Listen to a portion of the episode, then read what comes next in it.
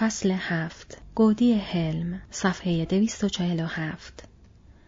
وقتی از ادوراس راندند، خورشید از قبل به غرب متمایل شده و نور آن بر چشمانشان افتاده و همه دشت‌های مواج روحان را در نوعی مه رقیق طلایی پیچیده بود.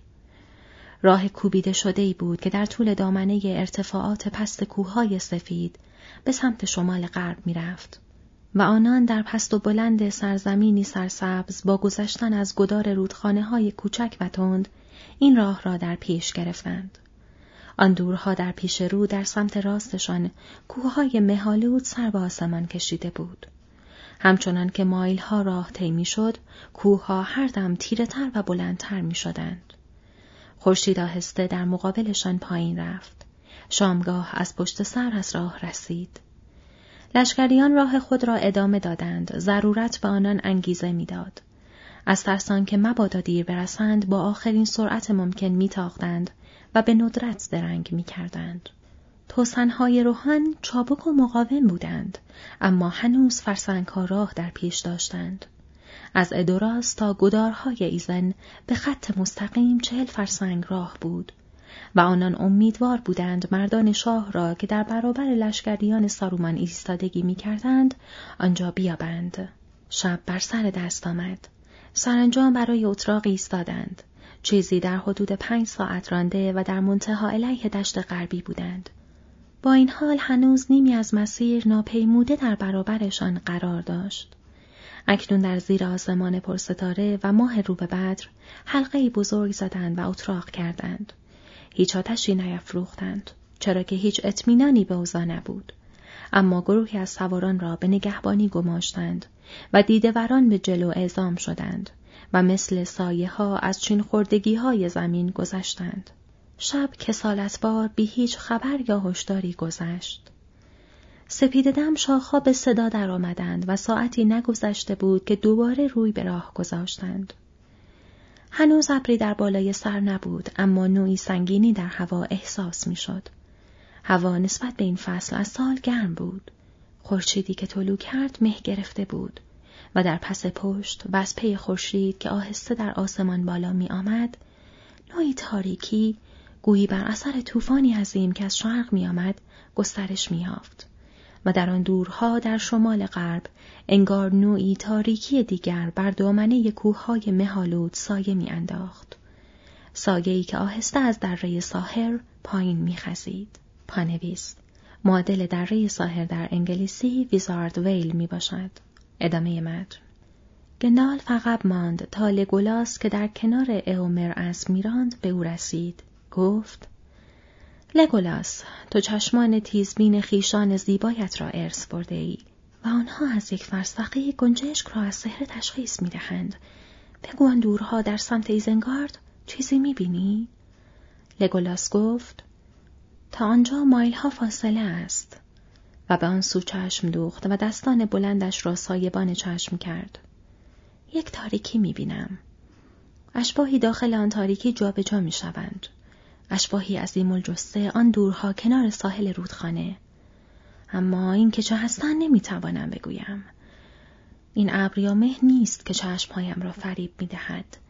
یک جور سایه ساطر است که قدرتی آن را روی زمین کشیده و کم کم به پایین رودخانه پیشروی میکند. انگار تاریک و روشن زیر درختان بی حد و حصر از تپه به پایین سرزیر کند. گندالف گفت: و پشت سرمان خود طوفان مردور است که از راه میرسد. شبی ظلمانی در پیش داریم. وقتی دومین روز عزیمتشان به تدریج سپری شد، سنگینی هوا رو به افزایش گذاشت. عصر هنگام ابرهای تیره کم کم بر آنها مستولی شد. سایبانی اندوهبار با حاشیه‌های عظیم مواج و خال خال از نوری خیره کننده. خورشید به رنگ سرخ خون در غباری بخارگونه غروب کرد. وقتی آخرین پرتوهای روشنایی سطوح پرشیب قله‌های تریهیرن را برافروخت، سرنیزه‌های سواران را نیز به آتش کشیده بود. اکنون بسیار نزدیک شمالی ترین دامنه کوه‌های سفید ایستاده بودند. کوه‌هایی به شکل سه شاخ مزرس و خیره مانده به غروب خورشید. در آخرین پرتو سرخ طلایه‌داران سپاه لکه‌ای سیاه دیدند. سواری که به تاخت به سویشان می آمد. ایستادند و منتظرش ماندند. از راه رسید. مردی فرسوده با کلاه خودی کوفته و سپری شکافته. آهسته از اسبش به زیر آمد و اونجا ایستاد و مدتی نفس نفس زد. سرانجام به حرف آمد. پرسید: عمر اینجاست؟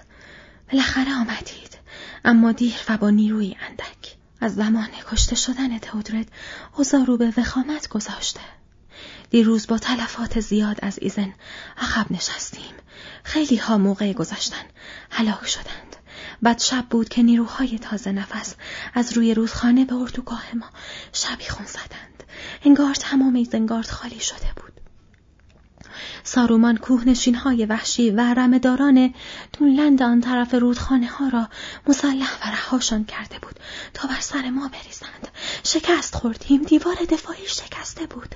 ارکنبراند اهل وستفولد هر تعداد از مردان را که می‌توانست جمع کرده و به استحکاماتش در گودی هل مرده و بقیه افراد متفرق شدند. پانویس: معادل گودی هلم، هلمز دیپ میباشد. ادامه متن. عمر کجاست؟ بگویید هیچ امیدی پیش روی من نیست.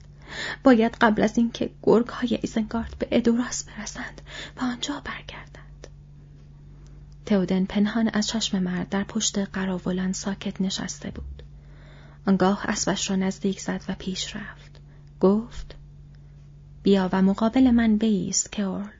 من اینجا هستم. آخرین سپاه اورلینگاس هزیمت کرده است. این سپاه بدون نبرد بر نمی گردد. چهره مرد از شادی و تعجب روشن شد. قد راست کرد. آنگاه زانو زد و شمشیر شکاف برداشته‌اش را به رسم تقدیم پیش آورد. فریاد زد: گوش به فرمانم فرمان روا و عفو بفرما. فکر کردم. تئودن گفت: فکر کردی در مدوسلد ماندم، مثل یک درخت پیر زیر برف زمستان؟ وقتی تو عازم جنگ شدی چنین بود، اما باد غرب شاخه ها را تکانده است. اسبی تازه نفس به این مرد بدهید. بگذارید به تاخت به کمک ارکنبراند برویم. در همان حال که تئودن سخن می گفت، گندالف مسافتی کوتاه پیش راند و آنجا تنها روی اسب نشست و به شمال به طرف ایزنگارد و به غرب به خورشید در حال غروب نگاه کرد. آنگاه برگشت. گفت: بران تئودن، بران به طرف گودی هلم، به سوی گدارهای ایزن مرو و در دشت هم درنگ مکن. باید مدتی شما را ترک بگویم. شادوفکس باید اکنون مرا برای مأموریتی خطیر ببرد. رو به آراگورن و ایومر و مردان دربار شاه کرد و فریاد زد: خوب مراقب فرمان روای سرزمین چابک سواران باشید تا من برگردم. در دروازه هلم منتظرم باشید. الوداع. پانویس: معادل دروازه هلم در انگلیسی هلمز گیت می باشد. ادامه متن. چیزی به شادوفکس گفت و اسب عظیم الجثه مثل تیری که از کمان رها شود جستی زد و دور شد. تا نگاه کنند رفته بود. برق نقره در غروب، بادی روی علفها، سایه‌ای که می گریخت و از نظر ناپدید گشت. یال برفی شیهه‌ای کشید و روی دو پا بلند شد و بیقرار بود که از پی او برود، اما فقط پرنده‌ای تیزبال میتوانست به او برسد. یکی از قراولان به هاما گفت: معنی این کار چیست؟ هاما پاسخ داد: این که گندالف، گندالف خاکستری وش در مقام ضرورت شتاب میکند. همیشه میرود و غیر منتظره برمیگردد. دیگری گفت: اگر مارزبان اینجا بود، توضیح این موضوع را مشکل نمی‌یافت. هاما گفت: راست می‌گویی، اما من یکی منتظر می‌مانم تا دوباره گندالف را ببینم. دیگری گفت: ای بسا که باید زیاد منتظر بمانی. سپاه اکنون از جاده‌ای که به سوی گدارهای ایزن می‌رفت رو گرداند و راه جنوب را در پیش گرفت. شب از راه رسید و آنان همچنان راندند. تپه ها نزدیک شدند، اما قله های بلند تریهیرن از همکنون در مقابل آسمان رو به تاریکی تیر و تار می نمودند. هنوز چند مایل آن طرفتر در منتهای علیه دره فلد غربی تنگه سرسبزی قرار داشت. یک پسرفتگی بزرگ در دل کوهستان که از میان آن شکاف تنگ عمیقی به دل تپه ها فرو می رفت. مردم آن سرزمین آنجا را به افتخار قهرمان جنگ های باستان که در آن دره پناه گرفته بودند، گودی هل می نامیدند. از شمال زیر سایه تروهین هر دم پرشیبتر و باریکتر پیچ خوران در دل کوهستان پیش رفت تا صخره‌های کلاغاشیان از هر سو همچون برج‌هایی پرصلابت سر برآوردند و راه بر روشنایی بستند.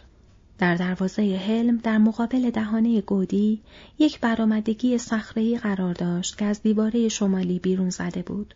آنجا روی برجستگی آن صخره دیوارهای مرتفعی از سنگ‌های باستانی و درون این دیوارها برجی سر به فلک کشیده بنا کرده بودند. آدم‌ها می‌گفتند در روزگاران کهن شکوه گندار پادشاهان دریا این استحکامات را به دست غول‌ها ساختند. آنجا را شاخ‌آواز می‌نامیدند. پانویس: معادل شاخ‌آواز هورنبرگ میباشد. ادامه متن. زیرا وقتی آواز شیپور از روی برج برمیخواست، در گودی پس پشت تنی نفکن میشد و انگار لشکریان فراموش شده ی دوران قدیم از غارهای زیر تپه ها برای جنگ بیرون می آمدند و نیز مردم زمان باستان دیواری از شاخ‌آواز تا دیواره جنوبی ساخته بودند که ورودی شکاف را مسدود می ساخت. از زیر این دیوار رودخانه دره گودی از آبگذری پهن بیرون می آمد. پانویس: معادل دره گود در انگلیسی دیپینگ استریم می باشد. ادامه متن.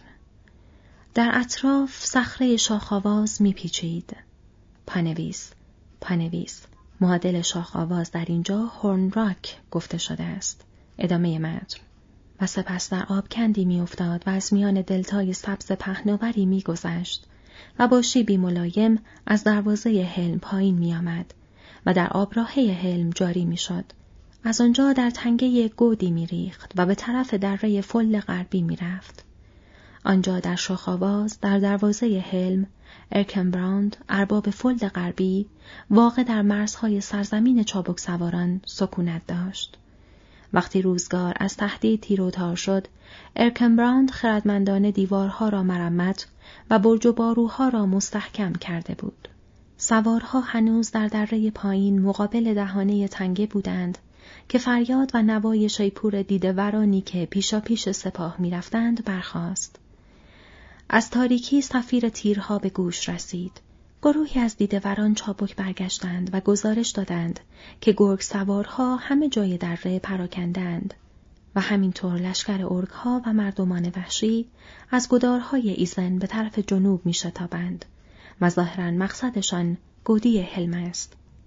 دیده‌ور گفت: تعدادی از مردم خودمان را که در حال گریز به اینجا بودند کشته پیدا کردیم. همچنین به گروه‌های هزیمت شده برخوردیم که بدون رهبر این طرف آن طرف پراکنده بودند. این که چه اتفاقی برای ارکنبراند افتاده ظاهراً کسی خبر ندارد. محتمل است که پیش از رسیدن به دروازه هلم به او برسند، اگر تا به حال کشته نشده باشد.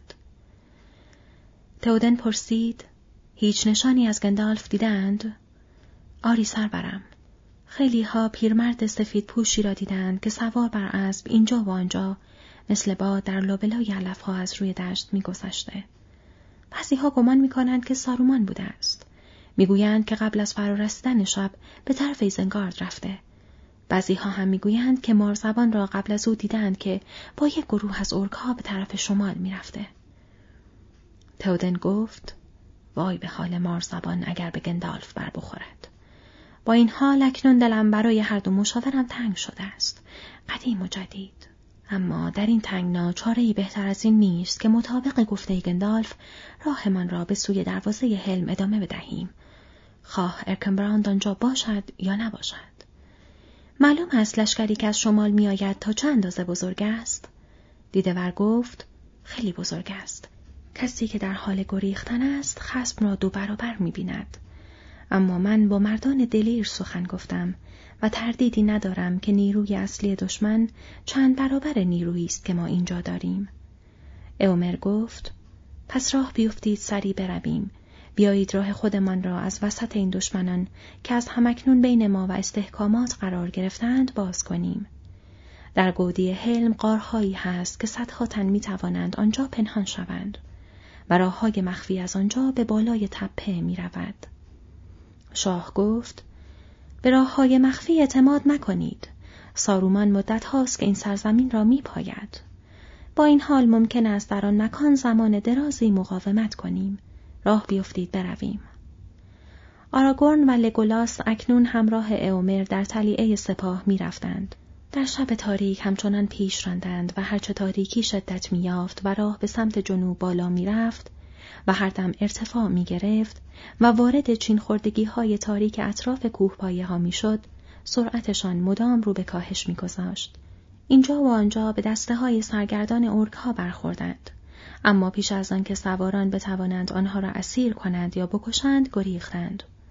اومر گفت: می ترسم طولی نکشد که فرمانده دشمنانمان، سارومان یا هر سرکرده‌ای که به اینجا اعزام کرده، از ورود سپاه شاه با خبر شود. هیاهو که جنگ در پشت سرشان رو به افزایش گذاشت. اکنون صدای خشن خواندن سرود را می شنیدند که از دل تاریکی به گوش می رسید. مسافتی را در تنگه گودی ارتفاع گرفته بودند که به پشت سر نگاهی انداختند. آنگاه مشعلها را دیدند، نقاط بیشماری از روشنایی‌های سرخفام بر روی دشت‌های سیاه پشت سر که همچون گل‌های سرخ پراکنده بودند یا همچون خطوط بلند چشمک‌زنی از زمین‌های پست بالا می‌آمدند و آنجا شعله‌هایی بزرگتر بالا جست. آراگورن گفت: لشکر بزرگی است و سخت تعقیبمان می‌کنند. تودن گفت: آتش می آورند و سر راه حلوفه ها و کلبه ها و درخت ها را آتش می زنند. اینجا دره حاصل خیزی بود و زمین های زراعی زیادی داشت. افسوس بر مردم من. آراگورن گفت: ای کاش روزی می رسید که مثل طوفان از کوهستان بر سرشان نازل می شدیم. فرار از مقابل اینها قصه دارم می کند. اومر گفت: لازم نیست زیاد فرار کنیم. نزدیکی های اینجا چهارصد متر پایین تر از دروازه حلم صد قرار دارد. یک جور خندق قدیمی و بارو که از این سر تا آن سر تنگه کشیده شده. می توانیم آنجا برگردیم و بجنگیم. تودن گفت: نه، تعدادمان کمتر از آن است که از صد دفاع کنیم. یک مایل یا بیشتر طول آن است و شکاف داخل آن خیلی پهن است. اومر گفت: اگر در تنگنا افتادیم، عقبه سپاه باید آنجا موضع بگیرد. وقتی سواران به شکاف سد رسیدند، جایی که رودخانه از آن می‌گذشت و جاده کنارش از شاخ‌آواز به زیر می‌آمد، نه ستاره‌ای بود و نه ماهی. بارو ناگهان در برابرشان قد برافراشت، سایه‌ای بلند در پس حفره‌ای سیاه. وقتی پیشتر رفتند، قراولی به آنان فرمان ایستاد. اومر پاسخ داد: فرمانروای سرزمین سواران به دروازه حلم می آید. اومر پسر اوموند سخن می گوید.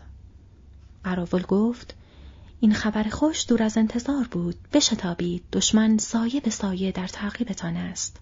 سپاه از شکاف گذشت و روی مرغزار پرشی به بالا توقف کرد. اکنون با شادمانی دریافتند که ارکنبراند مردان بسیاری را آنجا باقی گذاشته تا دروازه حلم را نگاه دارند و بسیاری تا کنون به آنجا گریختند. گملینگ، پیرمردی که فرمانده مراقبان سد بود، گفت: شاید هزار نفری داشته باشیم که پیاده می جنگند، اما بیشتر آنها مثل من زمستانهای زیادی دیدند و یا مثل نوام که اینجاست زمستانهای خیلی کم. چه خبر از ارکنبراند؟ دیروز خبر رسید که با آخرین بقایای بهترین سوارهای فل غربی به اینجا عقب نشینی می کند. ولی هنوز نیامده است. اومر گفت: احتمال می دهم که الان نیایند. دیده‌ورهای ما هیچ خبری از او به دست نیاوردند و دشمن همه دره پشت سر ما را اشغال کرده است. تودن گفت: احتمال دارد که گریخته باشد. مرد مقتدری بود. در او شجاعت حلم پتک مشت دوباره تجلی کرده است. پانویس: معادل پتک مشت در انگلیسی هامر هند می باشد. ادامه متن. اما نمی توانیم اینجا منتظرش بمانیم. اکنون باید همه نیروهایمان را پشت دیوارها بکشیم. وضع آذوقه شما خوب است؟ ما توشه کمی با خودمان آورده ایم، چون داشتیم برای جنگ رویارو پیش می‌راندیم، نه برای محاصره شدن. گملین گفت، آن پشت در غارهای گودی سه گروه از مردم فلد غربی پناه گرفتند. پیرها و جوانها، بچه‌ها و زنها. اما آذوقه بسیار و تعداد زیادی احشام و علوفه برای آنها نیز آنجا انبار کرده ایم. عمر گفت، چه خوب. آنها هر چیزی را که در دره باقی مانده آتش می‌زنند یا غارت می‌کنند. گملینگ گفت، اگر برای خرید اموال ما به اینجا بیایند، باید بهای گزافی برایش بپردازند. شاه و سوارانش گذشتند و پیش از رسیدن به جاده‌ای که رودخانه را قطع می‌کرد، از اسب پایین آمدند. به صفی طولانی اسب‌هاشان را از شیبراه بالا بردند و از دروازه شاه‌آواز داخل شدند. آنجا دوباره با شادمانی و امیدی تازه مورد استقبال قرار گرفتند، زیرا اکنون برای دفاع از خود ارگ شاه‌آواز و هم دیوار دفاعی افراد کافی وجود دارد. عمر به زودی افرادش را به حال آماده باش درآورد. شاه و مردان دربارش در شاه‌آواز بودند و آنجا بسیاری از مردمان فلد غربی نیز حضور داشتند. اما عمر بیشتر نیروهایش را روی دیوار گودی و برج آن و در پس این دیوارها آرایش داد، زیرا اگر دشمن مصمم میشد با نیروی عظیم از این نقطه دست به حمله بزند، دفاع از آنجا مشکل‌تر از هر جای دیگر بود. اسب‌ها را با آن تعداد از مراقبانی که میشد برای این کار کنار گذاشت، به قسمت‌های مرتفع گودی هلم بردند.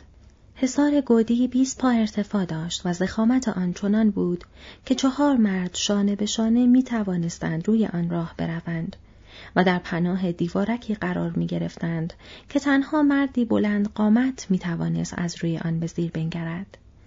اینجا و آنجا شکاف‌هایی در سنگ تعبیه شده بود که مردان می توانستند از آنجا اقدام به تیراندازی کنند. از میان یک در و یک پلکان واقع در حیات بیرونی شاه‌آواز میشد به این برج و بارود دست یافت. سرشت پلکان دیگر نیز از گودی در آن پشت به بالای دیوار منتهی میشد، اما دیوار در قسمت جلو کاملا صاف بود و سنگ‌های عظیم آن را با چنان مهارتی چیده بودند که هیچ جای پایی در اتصالات آن یافت نمیشد و در بالا به شکل صخره‌ای دریاسوده معلق مانده بود. گیملی به جان پناه بالای دیوار تکیه داد و ایستاد. لگولاس روی دیوار نشست و کمانش را با انگشت لمس کرد و به تاریکی چشم دوخت. دورف گفت، من این را بیشتر میپسندم و پا روی سنگ ها کوبید. هرچه به کوه ها نزدیک میشویم، روحیه هم بهتر میشود.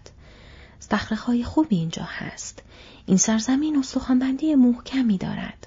وقتی از صد بالا آمدیم، زیر پایم احساسش کردم. یک سال به من وقت بده و صد نفر از هم نوعانم را تا از اینجا جایی بسازم که لشکرها مثل موج رویش بشکنند. لگولاس گفت، بدون شک همینطور است، اما تو دورف هستی و دورف‌ها مردم عجیبی هستند. من از اینجا خوشم نمی آید و در روشنایی روز هم از اینجا خوشم نخواهد آمد. اما تو خیالم را راحت می‌کنی گیملی و من خوشحالم از اینکه پهلوی پاهای استوار و تبر سخت تو ایستادم. ای کاش از هم نوعان تو بین ما بیشتر بودند، اما ترجیح می‌دادم صد نفر از کماندارهای خوب سیاه بیشه اینجا بودند. خیلی به دردمان می‌خوردند. روهیریم‌ها در نوع خودشان کماندارهای خوبی دارند، اما تعدادشان اینجا خیلی کم است، خیلی کم. گیملی گفت، برای تیرانداختن با کمان هوا خیلی تاریک است. راستش وقت خوابیدن است، خواب. نیاز به آن را احساس می‌کنم، طوری که هرگز خیال نمی‌کردم هیچ دورفی اینقدر به خواب احتیاج داشته باشد. اسب سواری کار خسته کننده است. با این حال تبر توی دستهایم آرام و قرار ندارد. یک ردیف گردن اورک به من بده و فضا برای تاب دادن تبر، آن وقت همه خستگی‌ها از تنم بیرون می‌ریزد. زمان آهسته سپری می شد. آن دورها در پایین دره آتش‌های پراکنده هنوز می سوختند. لشکریان ایزنگارد اکنون در سکوت پیشروی می کردند. مشعل‌های آنها به شکل خطوطی متعدد دیده می شد که پیچ خوران از تنگه بالا می آمد. صدای جیغ‌ها و نعره‌ها و فریاد جنگی مردان ناگهان از سد به گوش رسید. مشعل‌های سوزان روی لبه سد دیده می‌شدند و انبوهی از آنها در آستانه شکاف گرد آمده بودند. آنگاه مشعل‌ها متفرق و ناپدید شدند. مردان به تاخت از روی دشت‌ها برگشتند و از شیبراه گذشتند و از دروازه شاخ‌آواز داخل شدند. عقبه سپاه فلدی‌ها به داخل رانده می‌شد. گفتند دشمن همین نزدیکی هاست. همه تیرها من را انداختیم و صد را پر از جنازه ارک‌ها کردیم. اما این کار زیاد معطلشان نمی کند. از همین الان مثل لشکر مورچه ها از چند جای دیواره صد بالا می آیند. اما یادشان دادیم که مشعل بر ندارند. دیگر شب از نیمه گذشته بود. آسمان کاملا تاریک بود و ساکن بودن هوا خبر از طوفان می داد. ابرها ناگهان از برقی کور کننده تفتیدند. آذرخ شاخه شاخه بر سر تپه های مشرق فرود آمد.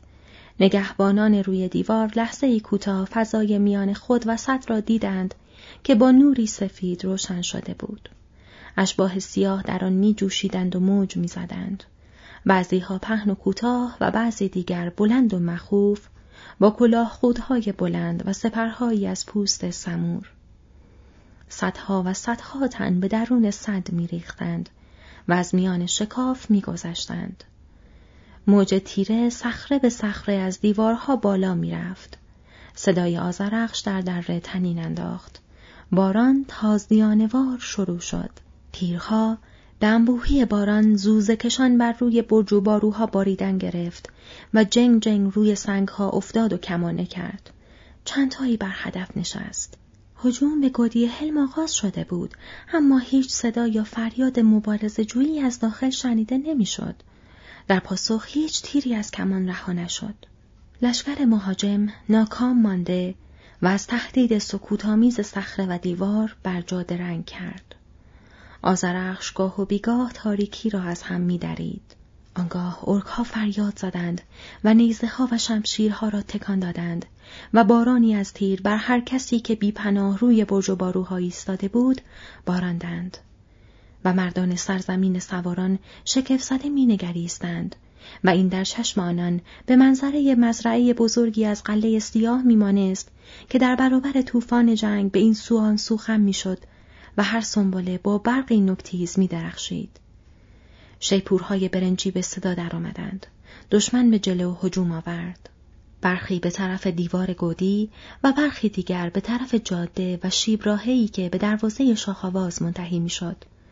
آنجا تنومندترین ارک‌ها بسیج شده بودند و همچنین مردان وحشی تپه‌زارهای دونلند. لحظه ایستادند و آنگاه پیش آمدند. برقی در آسمان درخشید و نقش بسته بر روی کلاه خودها و سپرها دست نفرت انگیز ایزنگارد دیده شد. به نوک صخره رسیدند.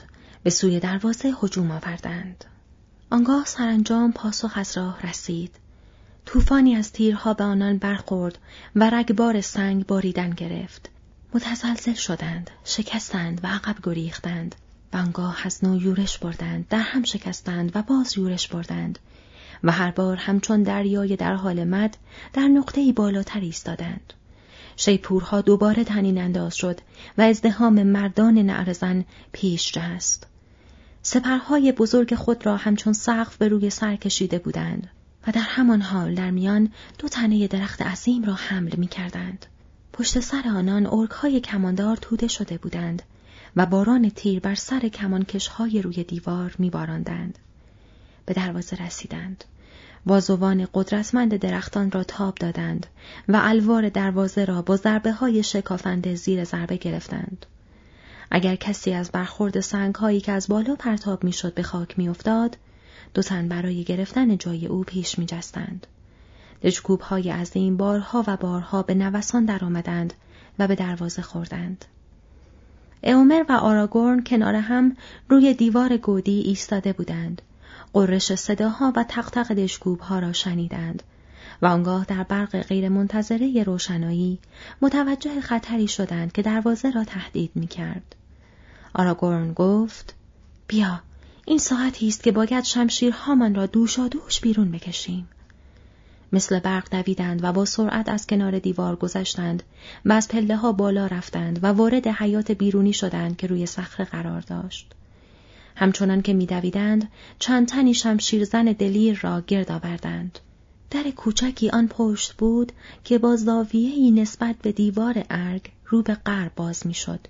جایی که دیواره صخره‌ای امتداد پیدا می کرد و با آن تلاقی می کرد. در آن سمت کوره راهی باریک از میان دیوار و لبه عمودی صخره می پیچید و به طرف دروازه بزرگ می رفت. اومر و آراگورن دوشا دوش هم از در بیرون جستند و افرادشان بلافاصله از پشت سر می آمدند. دو شمشیر چنان برقاسا از نیام بیرون آمدند که گویی شمشیری واحد بودند. اومر فریاد زد: گوتوینه، گوتوینه، به افتخار سرزمین سواران. آراگورن فریاد زد: آندوریل، آندوریل، به افتخار دونداین. از پهلو یورش بردند و خود را بر روی مردمان وحشی انداختند. آندوریل بالا رفت و فرود آمد و با برق سفید شعله کشید. از روی برج و بارو صدای فریاد برخاست: آندوریل، آندوریل به جنگ می رود. تیغی که شکسته بود دوباره می درخشد. دژکوبان ناامید درختان را از دست فرو هشتند و رو به جنگ گذاشتند. اما دیوار سپرهاشان گویی از ضربه آزرخ شکسته بود و آنان عقب نشستند.